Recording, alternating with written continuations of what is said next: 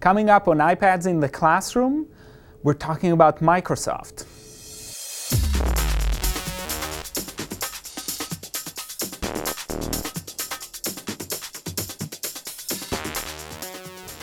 Hi, I'm Guy Trainin and this is iPads in the Classroom from TechEdge and today, funnily enough, we're going to talk about Microsoft. Microsoft and iPads usually don't mix very well together, but with the advent of Windows 8 and the Surface tablet, Microsoft have actually created a few apps and other providers have created apps that allows us to use Microsoft products a little bit better with the iPad. So without further ado, I want to talk about the first one, which is CloudOn. And in CloudOn,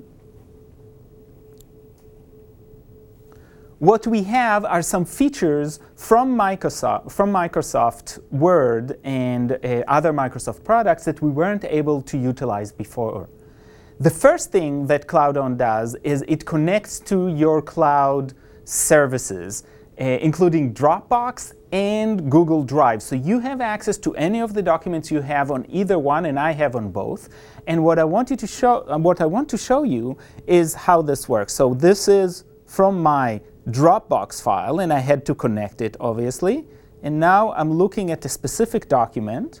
So this is an assignment from one of my classes and what you can see is that uh, visually it's very crisp, very clean document, exactly like the original. The second thing is, because I, we've talked before about different word processing, uh, apps, but the one that really makes a difference for me and makes a huge difference when you interact with students is the ability to annotate. That is, to add comments to the text. So if I highlight a piece of text, I can actually annotate it and add my own comments.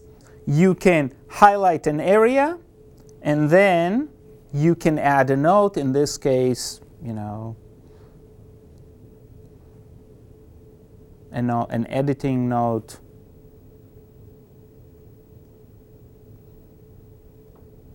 So here is an opportunity to work inside Microsoft documents, as many of our students still do, and comment on them, things we haven't been able to do before. So this is called CloudOn. The next app I want to talk about is SkyDrive. Now, SkyDrive is important for those of you who will transfer to Windows 8 and other compatible machines in the Surface and you still have an iPad. And what SkyDrive does is it provides the same kind of cloud-based services that you can get through Google Drive or Dropbox. And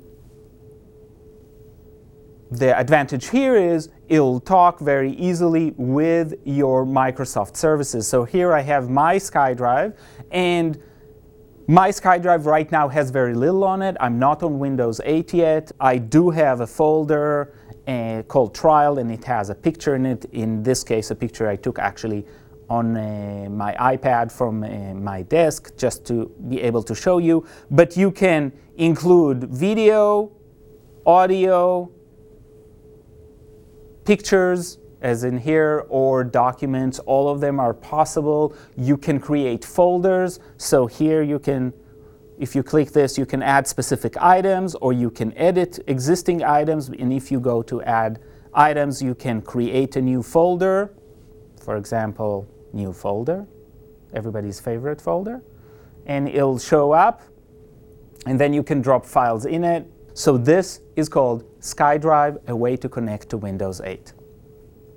We've talked before about search engines, and this time I want to talk a little bit about uh, Bing for iPad. Bing is the Microsoft search engine, and it's actually often very, very useful. Again, if it's something you're used to or if you're working on Microsoft uh, friendly devices. Bing is a great search engine. And just like Chrome that we talked about a few weeks ago, it allows you to either type in your search word or click in and use the uh, iPad's ability to listen to your speech and decide on the search. So let's try this. Pacific Ocean. So we search for Pacific Ocean and we've got results from the web. We can also see if there's any news that are related to that. and it guides you through. Uh, again, a Microsoft program working on the iPad, Bing, and I suggest at least trying it as a search engine working with kids. So now we're a little bit past uh, working with Microsoft, and I want to talk about one more app. And this app is called Learnist. And Learnist is an app that allows you to combine the ideas behind Pinterest and the ideas behind uh, create, flipping a classroom or creating a digital way of teaching. And what Learnist does is it allows users to create specific learning units that incorporate video, audio, anything you can on the, find on the web, or things you create yourself and be able to upload them. So I'll give you an example. This is the Learnist app. You can use Learnist on multiple platforms, so this is not iPad specific. I really like the way it works on iPad. And this is Learnist on iPad, and right now we're looking at featured, but let's look at popular. And the reason I like popular is actually there's uh, the first few are about using Learnist on the web, and it loads different things. So there's an overview on the left of the board and comments about the board, so you immediately get what users are saying about this. Uh, but as you go to the whole board, you can see that here there's a video and the comments on the video, and on the bottom, you can actually switch between the different quote unquote lessons. Here you can shift from page to page and advance throughout what would be a learning unit eh, and different lessons within that. In this example, there's a lot of video uploaded about how to use it and how to make the boards. But if you go back, you can see, for example, here, something about Australian curriculum, something we should all know probably. And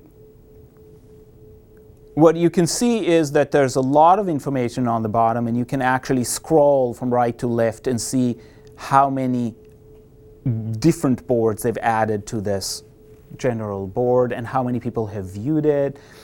So this app is called Learnist. The last thing I want to talk about, and that is really a tidbit, is a, an app that I've talked about before, but I think it's worth man- mentioning. It's Stopwatch. And I can show you the one I have, which is called Stopwatch Plus. But my advice is if you're teaching in a classroom and you're taking time for any assignment, one or another kind of stopwatch app is really, really useful. So you have this kind of a presentation, you just touch it, it goes, you touch it again, it'll stop. Very simple. It can also count backwards and all of these things. You can add alarms and things like that. So you have multiple opportunities. It helps with classroom management without being overt about it. And with everybody, if you're projecting, with everybody being able to see exactly how much time is left for an assignment or how long they've been doing something. So, a great way to uh, help in a classroom uh, when you're managing it.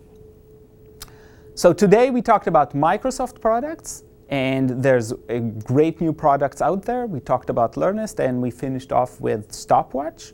And we'll see you next time on iPads in the Classroom.